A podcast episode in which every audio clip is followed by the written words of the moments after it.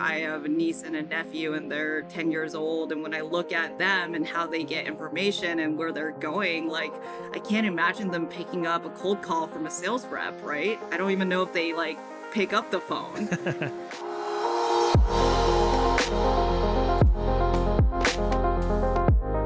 Welcome to Contrary Research Radio, the podcast that dives deep into the world's most exciting private tech companies. I'm Kyle Harrison, general partner at Contrary, and today we're talking to Linda Lian, co founder and CEO of Common Room.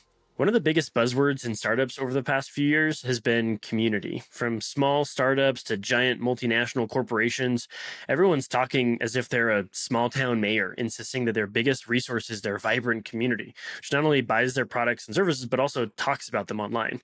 Some of that is marketing hype, but there really is something there. People are increasingly spending more time in communities online, and not just these big public facing ones like Facebook, Instagram, or Twitter, or X, or whatever we're calling it now, but smaller and not so public communities that are on Slack or Discord. And big companies and startups are both realizing how valuable these communities can be when they're trying to build a brand people in these communities, they're not just complaining in forums. They care about these products. They're getting in, they're creating content, they're offering support, and that creates real value for these companies. Companies like Twilio, Atlassian, Stripe, they have these super vibrant developer communities. And then you have companies like Databricks and GitLab. They rely a ton on their open source community to not just use their products, but also to add to them and make them better. And communities are increasingly serving as this sort of top of the funnel for everything from sales to customer support, you name it. And the companies who are taking their community seriously, it's not just an afterthought for them. They're staffing teams to manage these communities, measure ROI, and try and make them better. But a, a well run community is not as easy as just running like a book club. You might have a thriving Discord server or an online forum, but getting actionable insights into that community, that can be pretty tough. And the problem only gets worse when your community is spread across a ton of different platforms, all of which operate pretty differently. Common Room wants to be the main tool for today's community manager, bringing all these juicy insights into one place. The company was started in 2020 by Linda Lian, Francis Luu, Viraj Mody, and Tom Kleinpeter. And Common Room helps companies quantify the value that these communities provide and turn that data into action. Common Room has reporting and engagement tools that allow teams to engage their community at the right time with the right message. So let's unpack the details. To do that, I'm joined by Linda Lian, CEO of Common Room.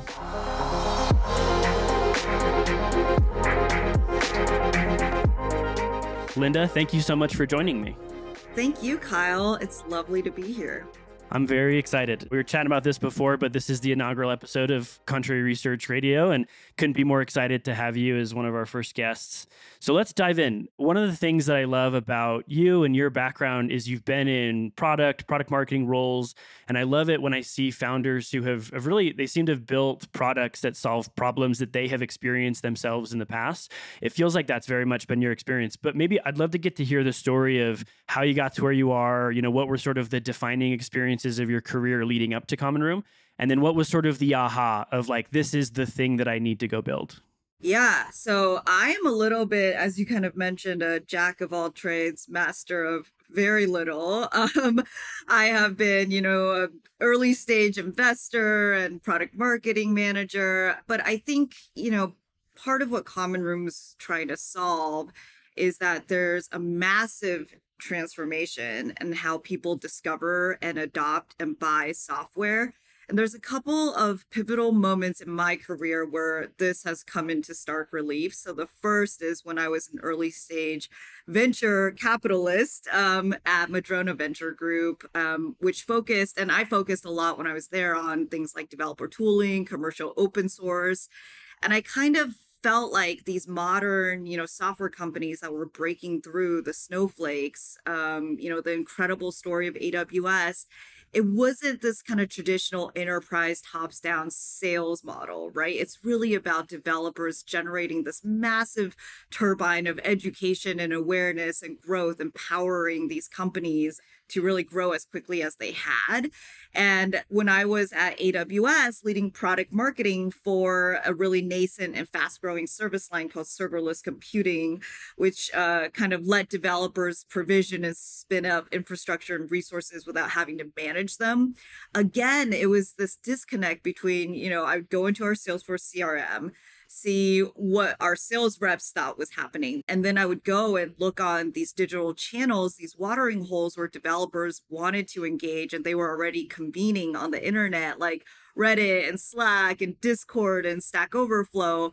And I was like, wow, the modern buyer journey or how people are going to find and adopt software has shifted massively to these new digital channels. And how do we as modern, you know, customer obsessed organizations really start to visualize and get a handle on that new buyer journey?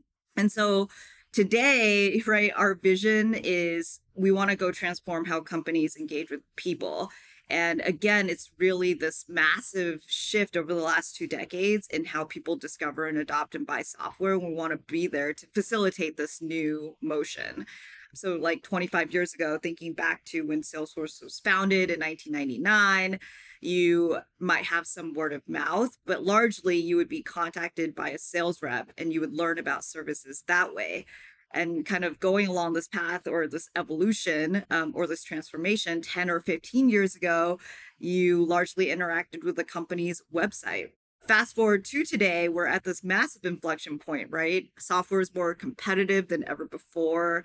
And so, how do software companies really stand out? Today, it's about word of mouth, it's about brand. That focus from generating awareness to creating influence, building a thriving community. How are you going to create and grow and own a category? These are the things that are more important than ever before. And so these are all the things that modern SaaS companies have to think about. And then I think on the flip side, you have this massive shift in consumer behavior and expectations for how consumers want to engage with their brand, right? People, they want to engage in the digital spaces where they're already spending their time. This is what I saw specifically with developers, but it's people of all types, right? You want to engage in Twitter and Reddit and Discord and Slack and TikTok. And so ultimately, what we do and what our platform does and what we believe is that with these new digital channels you have to make sense of all that data right? Whether it's a like on your content on linkedin or a question about your product in your discord server or a spike in free trial usage that you're seeing in your product metrics. These are all what we call the digital footprints that make up the path of the modern customer journey. And you know what our platform does is like we aggregate all these and when these signals can be intelligently surfaced and routed these are really the signals that companies need to take action off of. It's becoming really clear that the best companies are really focused on their community and i kind of joke it's sort of their vibes right? They're putting their vibes out into on, into the internet and stuff but you look at a lot of very different communities that require a lot of very different things, right? So you've got Plaid and Stripe are super focused on their developer communities and people using their products. But then you have companies like a Databricks or a GitLab that are not only just have users of their products, but they actually have an entire open source community that's contributing to their product, right? And, and actually helping them build and improve their product. And then finally, you've got folks like Figma or Notion, who it's more like user communities where you want to be able to support them with guides and resources and sharing best practices and things. All of those are fairly different. How do you address such a broad surface area of different types of communities? Yeah. So you highlighted a bunch of sort of the diversity of communities. What's been really interesting is the things that they all have in common. So at the end of the day, right, for a brand to really stand out today, you want to kind of become what I call this platform of economic opportunity. And that kind of is part and parcel with your ability to create define and own a category. And so what happens is you go beyond the sort of transactional, like, hey, I build a software product, you buy and use a software product right? So, for example, with all those communities that you called out, with Figma, with Databricks, with you know Atlassian, with Notion, all of their users believe and are enabled to kind of build their career, their livelihood, their professional identity alongside this brand. It's bigger than a design tool, it's a way of life, right? And so ultimately, there's two outcomes that companies drive when they're building any community, whether it's, you know, around more so of a product, you know, support community or more so of that brand and lifestyle community. It's to grow their influence and facilitate people to be successful with their software and get hands on and adopt the product. And then ultimately, if they're having a great enough experience, you are looking for the right to convert them into customers, right? That's kind of the modern buyer journey. You have awareness and influence at the top. Are you aware of this brand? Are you interested in this category? And then you're using the free trial, you're trying before you buy. You don't want to talk to a sales rep right now or ever, right? You just want to be able to get hands on and see if it's the right solution for you. That's really where PLG comes in, and we hear about the importance of product usage data. And then ultimately, you know, I think for most companies today, there's still that human led or sales led element that they need to layer on in order to ultimately kind of convert that customer into, you know, someone who's docu signed a contract. Um, we always like to say like users adopt software, companies buy software. And so we see kind of this very sort of common pattern with all of these companies. Every single company you called out kind of follows this path. We're sort of at the end of this PLG, CLG funnel. You want to be able to deploy your sales reps, your solutions engineers, your sales engineers, those humans to kind of take it the last mile. And so, again, I think, you know, the right kind of customer intelligence platform today, you really want to map out that entire path. And so, for example, like, you know, we can show you, hey, here are all those influencers who are interested in, you know, your category and the problems that you're solving for. We know that they have X number of followers on Twitter, so they're, you know, a thought leader. And how do you really nurture and support those individuals so that you're creating more and more of that noise and awareness and influence about your brand within your certain category? And then going deeper into the funnel, it's like, okay, now you have this owned community, your Discord, your forum, your Slack, where you know you might have product specialists or even support engineers or you know customer success folks really helping folks adopt the product in those channels. How do we then plug into those channels and help you really understand like hey there's a poc happening over here with these sets of users and they're asking questions about a specific use case? You should probably put more attention on servicing you know this group of people. And then ultimately it's like okay there's this conversion event that needs to happen. Your reps need to have the latest and greatest information on how a specific company is using the product or asking questions in the community. How do we give that context to the humans that then need to go and reach out with a personalized touch point, um, get the customer on the phone, and ultimately convert them? And so, like, I think the best companies um, that are really successful with community, they kind of like very surgically figure out what's most important to them at that phase in their business life cycle and what are those strategies that'll get them what are the plays that'll help them build you know the kind of motion that they need? Um, so you know companies that are early on let's say a seed stage or a series a company you're a couple founders maybe you're technical founders right? You might have a piece of software that you're selling to a technical audience, what do you do? Well, you probably want to first like figure out where is the conversation happening? Is it on Twitter? Is it on Reddit? Where are people already discussing the things that you're building for, those problems that you're solving for? You want to bring them into, you know, kind of a central place. A lot of brands use Discord or Slack today. And then you want to make sure that, you know, there are people in there, whether it's your marketing team, your content team, really providing that educational content, but also people in there to support, you know, your ability to answer product questions as they come up.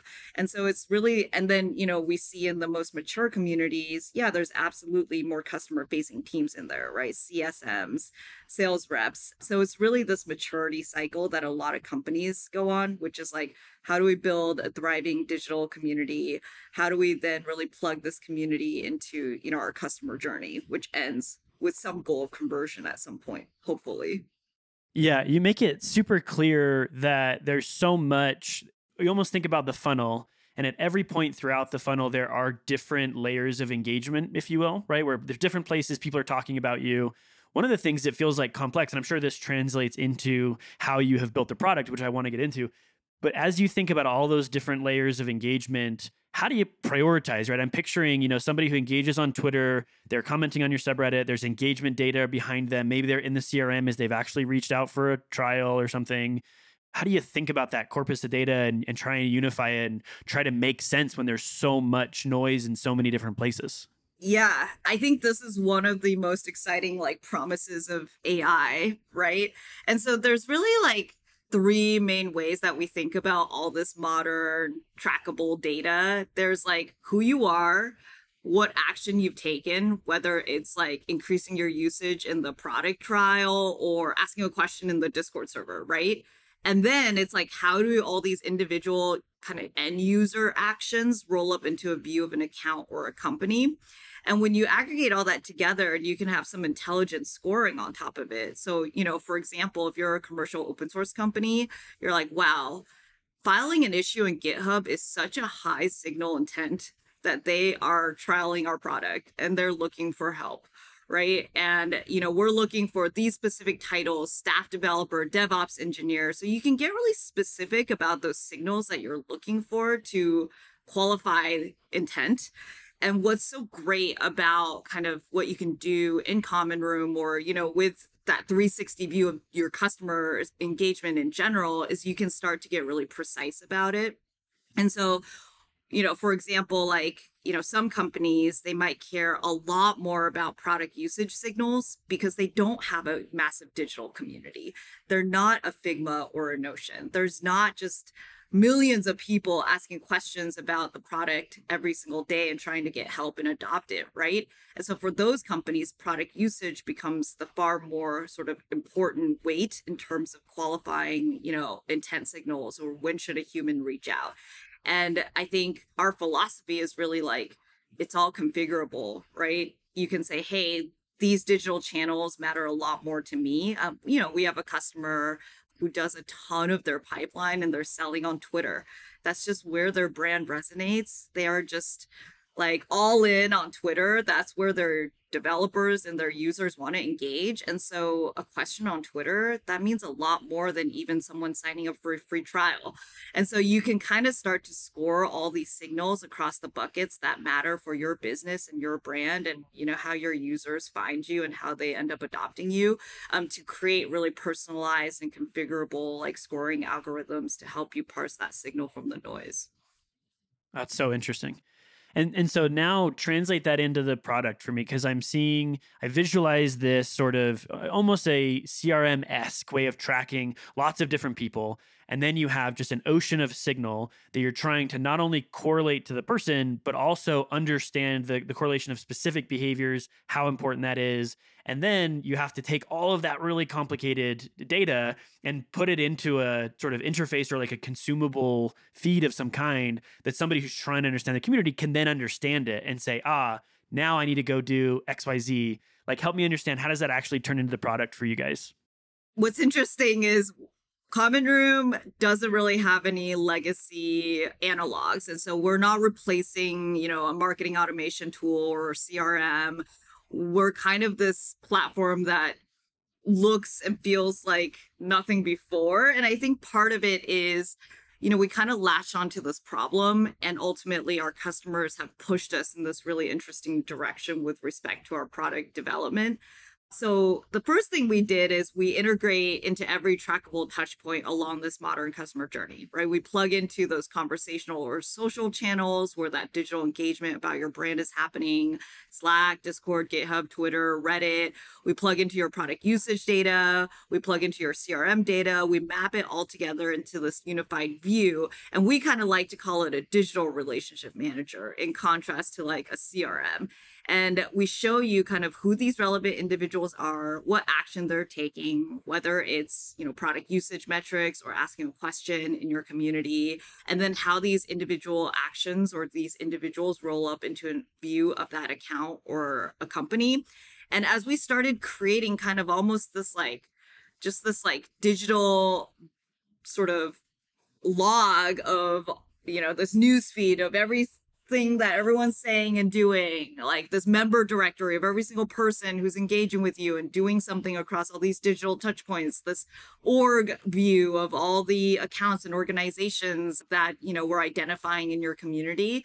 What we found is that customers, they want to take all this new and novel data and this new and novel data combination, and they wanted these automated workflows that they could set on top of the data for a ton of different use cases. And so, you know, as we've gone out of market, we've gathered more and more customers and they're creating more and more of these plays, we're starting to identify some really interesting tactics and strategies that, you know, our customers and the brands that use us are leveraging to kind of facilitate this modern customer experience. So, like, I'll give you a couple examples if you're a company and you're really interested in growing your influence defining your category building your community right you're you're figma you're very keen to find influencers with broad social reach on digital channels who are talking about your problem space and you want to kind of nurture them into champions. And you know notion does this so well um, webflow as well. You know snowflake has a champion program aws has a champion program but we see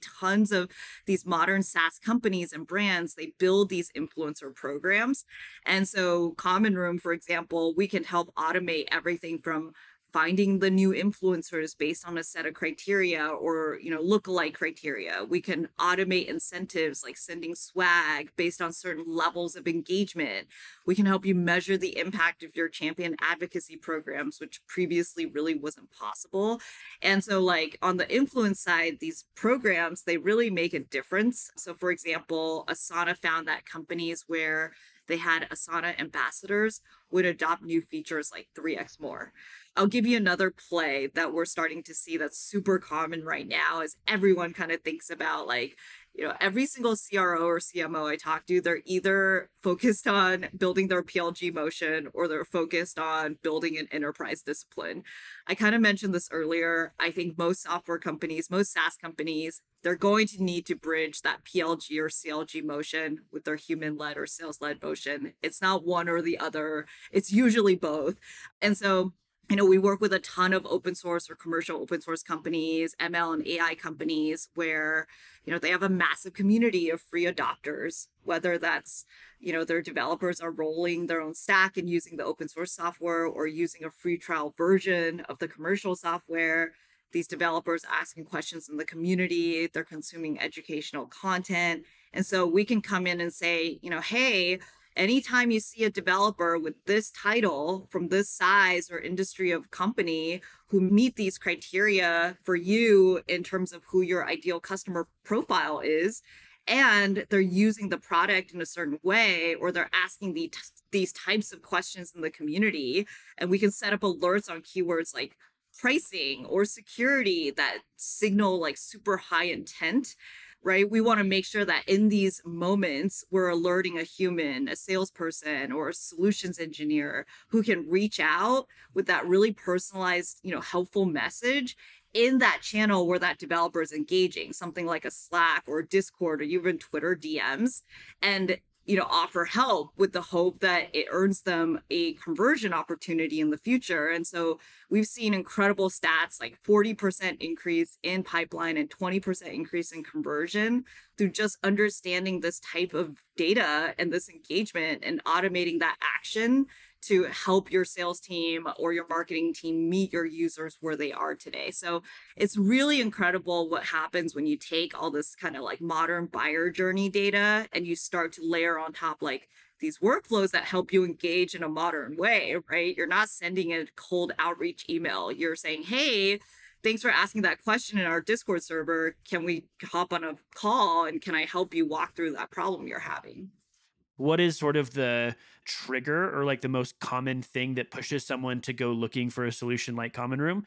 And then the, the customers you see that, that see the most success from the platform what's kind of the dna of the best you know this ideal customer for you? Yeah so today it's really hey are you a brand that's thinking you know, where do I go and engage my users? Should I start a Discord server? Should I start a Slack?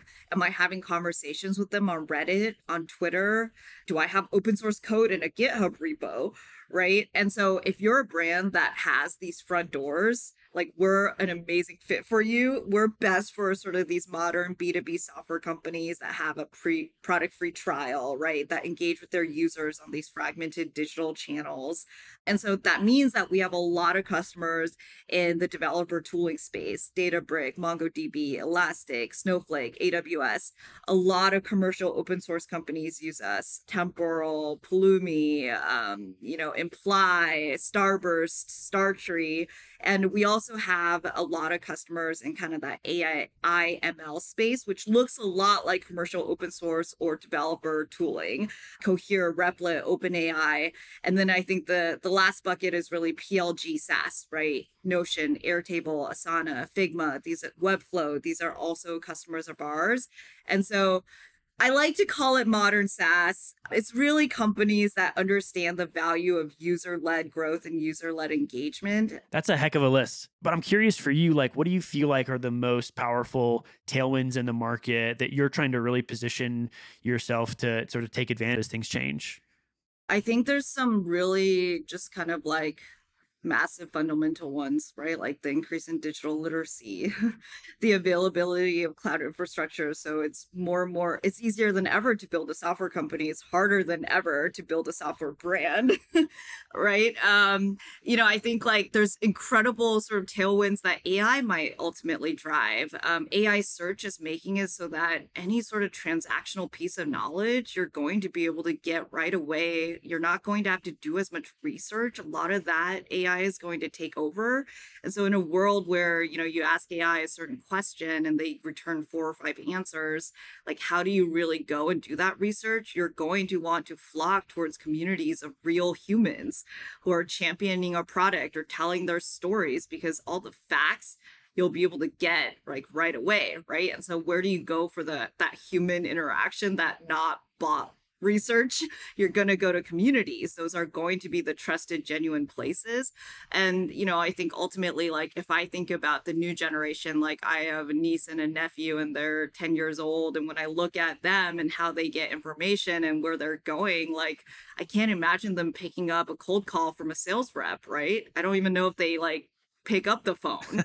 it's all going to be on these like digital channels and you know they're going to expect to engage with brands in the places where they already, you know, seek knowledge and it's going to be TikTok, right? and so like how do we kind of project ourselves forward 20 years and ask like what does software look like? What does software consumption and adoption look like? It's going to look a lot more consumer like. I really think this concept of like enterprise largely goes away. Do you guys have a, a TikTok integration? Are you listening to that signal as well? We're working on it, and it's definitely one we've been asked more often than you would think from brands you would not expect. that is hilarious. The it was such a like it's such a good framing, and I hadn't really thought about it because I feel like I am I am sort of in the whatever elder millennial group where it's like I have I have TikTok. It's definitely not a part of my DNA or whatever. But when you hear like TikTok has become almost like the nearest competitor to Google because that's where people go for information. To your point, it's like figuring out where are they going to congregate, and it doesn't matter. They get to decide where they want to congregate. It's just our job to be really good at listening to it, right? Totally. I mean, look at how, you know, even more traditional brands have had to learn this the hard way. So for example, like Silicon Valley Bank, right? A big part of, you know, what what caused the bank run was not that they weren't communicating it's the avenue and the channels on which they were communicating through right? Svb's issuing sec reports and where was the conversation and the fear happening? It was happening in digital channels like twitter. And as a brand if you're not there to kind of be part of that conversation and to direct the traffic of it to keep a pulse on it you know things can really spin out of control. Yeah 100% i feel like i don't know if you've ever seen this uh, old video of i think it's like michael key acting as obama's translator where like he's allowed to be angry or whatever. Like obama's talking this very political speech and then this guy standing behind him like screaming what obama really wants to be saying. I feel like every company is going to get to the point where they need like a legalese, corporatese translator where they're like, listen, I understand that you're putting out file. If you're SVB, I understand you're putting out filings. You're saying this and that. That's I get that you think that you're communicating, but here's this guy, and he's going to come along and say it the way the internet is going to hear it, and the internet is going to hear like massive alarm bells and everything's falling apart, and it's going to cause a bank run and stuff. Like that is exactly the kind of messaging. I guess like translating that to in a common room, like it feels like for you all the sort of value prop of the product, it's not even really because I and I want to talk a little bit about how you think about differentiating yourself, right? To your point, in a world where moats are much fluffier than they ever have been, and how you differentiate yourself. but it feels like a lot of people are positioning this as like I, I hear folks talk about you know, it's effectively a PLG CRM where we just take engagement data and then we translate that into leads and it's pretty straightforward. Or it's like they want to become, other folks want to become the forum themselves, where rather than managing things in a Discord or a Slack, you're managing it in this platform and then it's much easier for them to understand it. It feels like you you all are very different from either of those sort of approaches, but I'm curious how you think about positioning yourself in the in the kind of competitive landscape, if you will.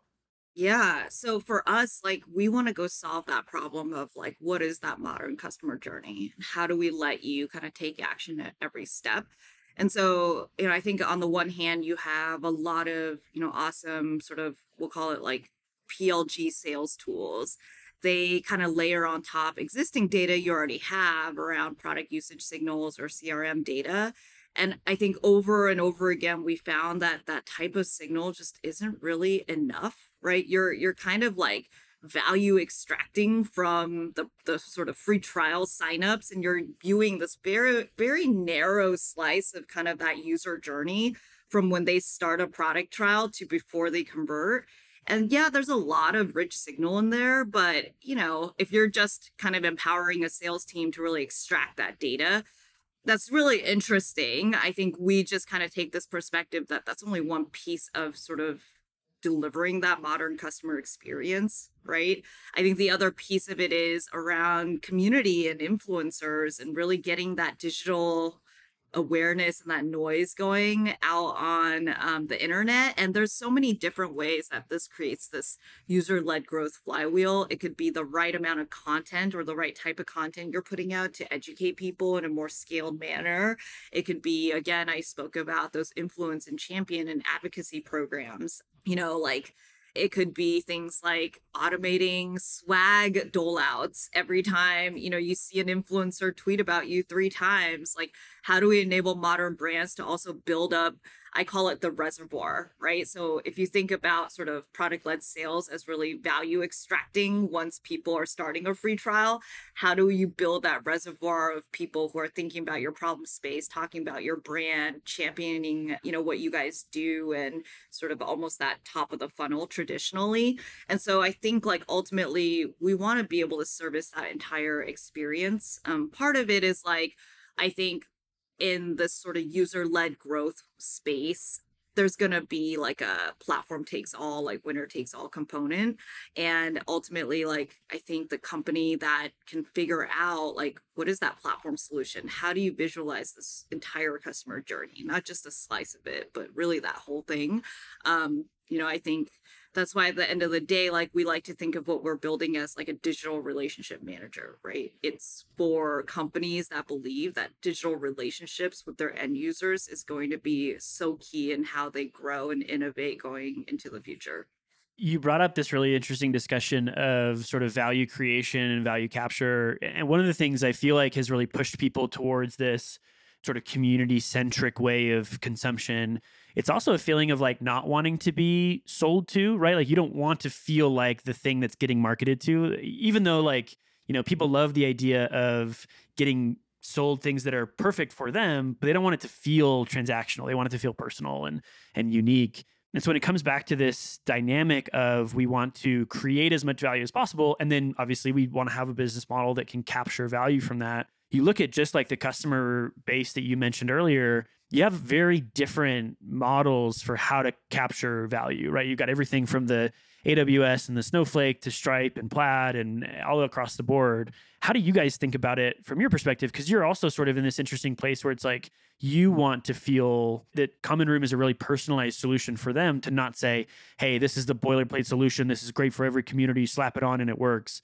It's like, no, you can customize this to your needs. And so it feels very personal. So, how do you guys think about balancing that, you know, wanting to create as much value as possible, but also at the end of the day, needing to be able to capture some of that value? Yeah, it's really cool to see how the macro often influences, you know, what companies focus on. I was at this networking event and I spoke with the CFO who really kind of like illuminated this perspective in me which is like yeah like when times are good everyone is focused on growth at all costs when times are tough you suddenly start to care about things like efficiency or profitability well, it'd be the wrong thing during the growth at all costs time to be like hammering on efficiency and profitability, right? That would be like the wrong thing to do in terms of like how you think about the strategy of your company. And so it's less about like, oh, should we have done this or should we have done that? More about like, what is the macro telling you you need to do to survive and, you know, deliver customer value? So last year, I would say it was companies and brands were very focused on you know helping make sure that their communities felt heard and supported and connected. It was you know 2020 2021 was a big boom time for community and digital engagement right? We saw web3 and crypto and these community native things pop up. And i think the ethos then was very like let's give to the community right? Let's make sure that they're you know we're we're giving them everything all the value we could possibly provide. And there was no sense of like how do we kind of you know realize value out of it. I think this year everyone is looking at you know a very different situation. They're asking themselves how are we going to you know hit our pipeline goals? How are we going to grow? How are we going to really narrow in the focus on who our ICP is so that our humans spend, you know, as much targeted time as possible converting those highest intent po- opportunities. And so this year there's a lot more around, hey, can we take that reservoir of all this digital engagement product usage data and can we parse out the signal of like, you know, who we need to be converting right now? Like who are the highest intent you know organizations. So it's very it changes year over year and i think the way that we've built our platform is really again like those really configurable workflows and those automations based on whatever criteria you want to set so that um, it's really like applicable across so many different use cases. But it's definitely been interesting to see the plays that have come to the forefront this year a lot of which is about bridging you know, PLG and CLG signals with an enterprise human led motion.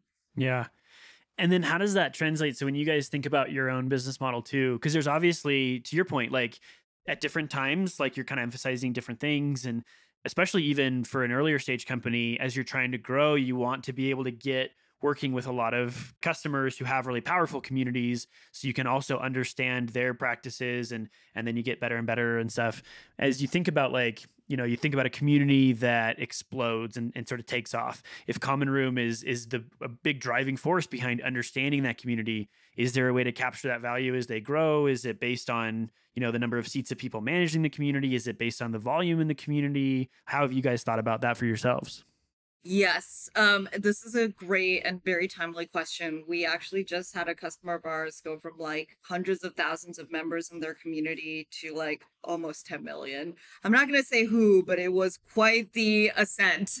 Yeah. Um, and and so I think in terms of our pricing, we always want to map again like the value we're realizing with the value that we're providing and the number of community members doesn't always correlate exactly, right? So you could have you know, let's say you're a community that went viral and now you have an insane number of members and there's a lot of noise. There's very little signal, there's a lot of noise. You know, we would really want to price on metrics that help you realize the value from that incredible amount of noise. So, what does that mean? It could mean things like the number of, you know, leads that we're going to pass to your Salesforce CRM, the number of um, you know, accounts that we're going to augment with the questions that people are asking and the context of what they're doing are we going to bring in the bots that are you know making a bunch of noise and tweeting random nonsense? No we wouldn't want to charge on that.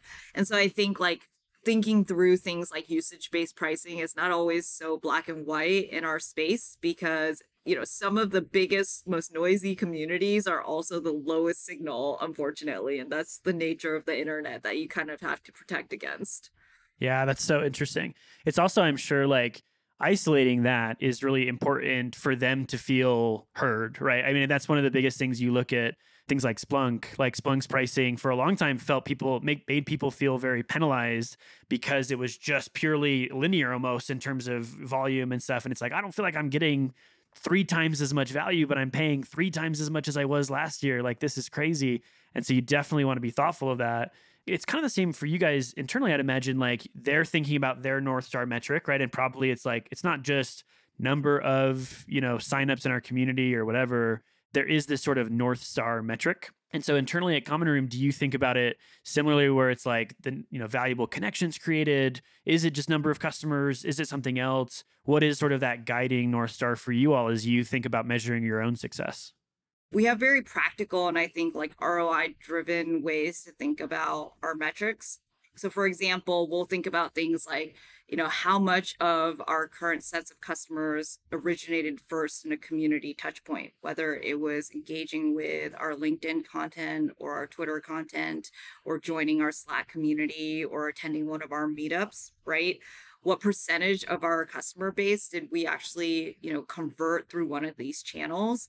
We'll look at metrics like what are the conversion cycles for folks engaged in our community? Are they faster than you know the conversion cycles of those that don't obviously the growth of our community, but who is growing? What are those titles? Are they part of our ideal customer persona? Are we, you know, creating value for the right type of people to join the conversation? And so we have very customer centric metrics for community because ultimately it ties into again this concept we have which is like community is kind of your reservoir, your top of the funnel for your customer journey, right? If we're bringing in a lot of folks into our community who have nothing to do with the types of people that use our product or ultimately convert, like that's not really a viable community strategy for us.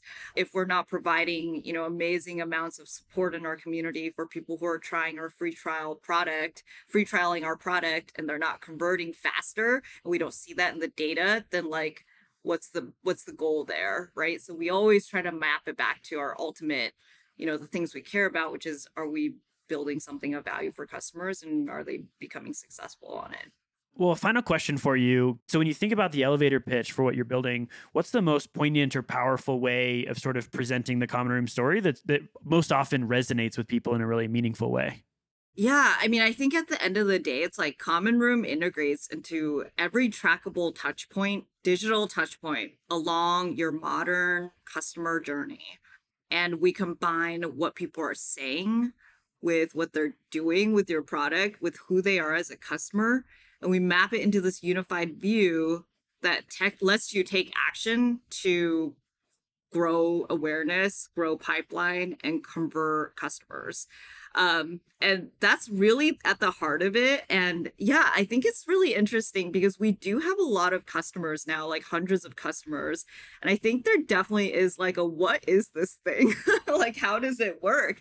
And I think part of the the challenge there is like, again, like, you know, we're not marketing automation we're not sales automation we're not crm we're not kind of social listening like we don't really fit into a category. And so i think looking ahead for us it's it's exactly what you know we tell our customers that they have to do and what we talked about. It's like we have to go and really define and own and influence a category and help people learn from each other and expose all the plays and the ways that people are kind of using the tool to go and deliver a modern customer experience for their buyers.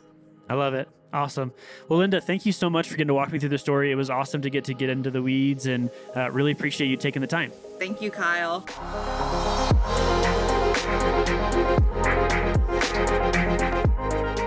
Thanks for listening to Contrary Research Radio. If you want to hear or read more from us, you can subscribe on your favorite podcast player or visit us at research.contrary.com.